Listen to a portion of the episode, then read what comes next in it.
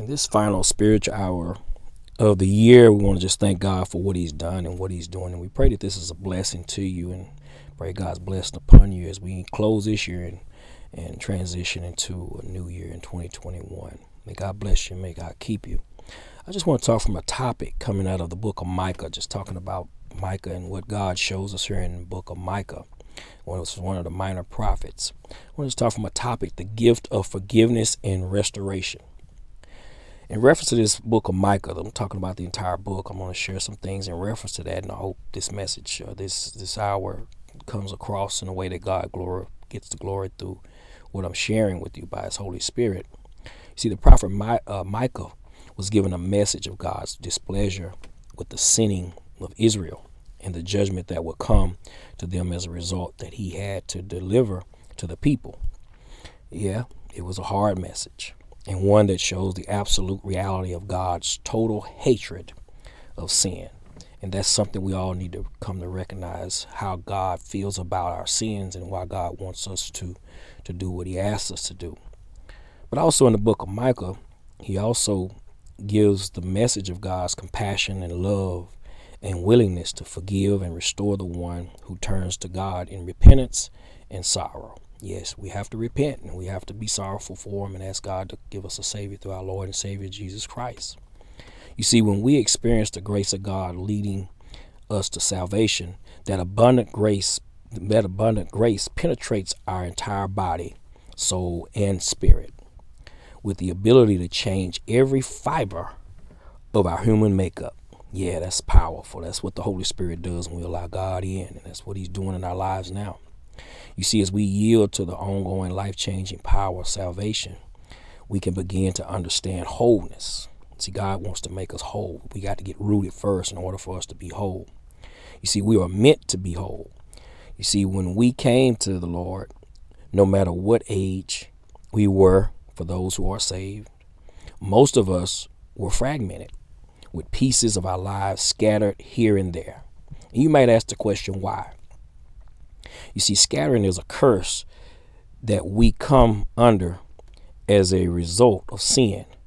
When we sin, pieces of our person, God that God intends for us to be are left behind. We trade purity, blessings, and health and are a part of God's perfect plan for our lives for a sin we have committed. Therefore, parts of the whole person God intends for us to be to be lie scattered along the paths of our lives at such a, at such and at each point where we have chosen to sin. Yeah, it's our choices, and we have to be come to realize that's why we need a Savior. We need Jesus in our lives.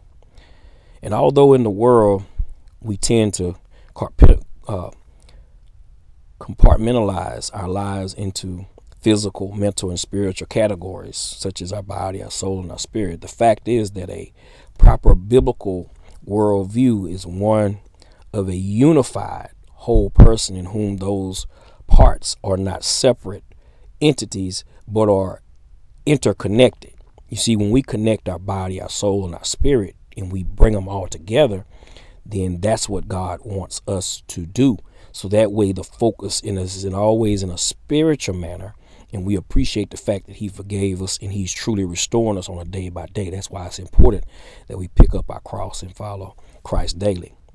You see, 1 Thessalonians 5 and 23 says this Now may the God of peace himself sanctify you completely, and may your whole spirit, soul, and body be preserved blameless at the coming of our Lord Jesus Christ. You see, God already put it there. That's what he's doing. You see, here we see that God's interest in sanctifying is not limited to the spiritual being of a person, but it extends to the whole person. The concept of dealing with a person's uh, holistically did not originate in the Far East or in the in the New Age thinking. It originated with God. You see, God originated this thing. He wants us whole, but Satan wants to prevent us from getting what we need to be whole in God. You see, Jesus' message was one of wholeness. Many times he would respond to those he touched by saying, Your faith has made you whole. Why did he do that? as I mentioned previously, sin can leave us scattered. Sin also affects each part of us. Sin is not just a dark blot on an invisible realm of your soul, it can affect us physically, mentally, emotionally, and spiritually. We have to be be willing to understand that and, and, and understand we need God in every aspect of life.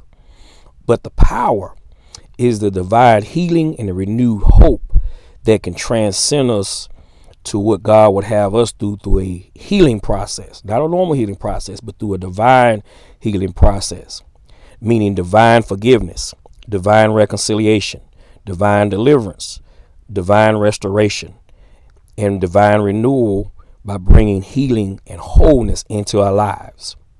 You see, only God has the power to gather our scattered pieces of our sinful, ridden lives and bring them back into wholeness. That's why we need Jesus. And that's the gift of forgiveness and restoration. We need Jesus and we need to understand the only way to get Jesus is to first ask God to forgive us of our sins and our shortcomings and be truthfully say, Lord, I'm a sinner. I need to be saved. Please forgive me of all of my sins and my shortcomings and help me, Lord. And I trust and believe that Jesus Christ, who rose from the dead, went to the cross and died in my place for all my sins and the world's sins. That way I may have a right to be redeemed by him. And I'm believing and trusting that he did that, Lord. And I'm asking for forgiveness of those sins. Now, Lord, I need you to come into my life. And at that point, God will indwell you with the Holy Spirit. And then you'll begin to understand that that gift will begin your transcending to wholeness in our Lord and Savior Jesus Christ. I pray that this has been a blessing to you. And may God bless you as you close out this year and transcend into a new year.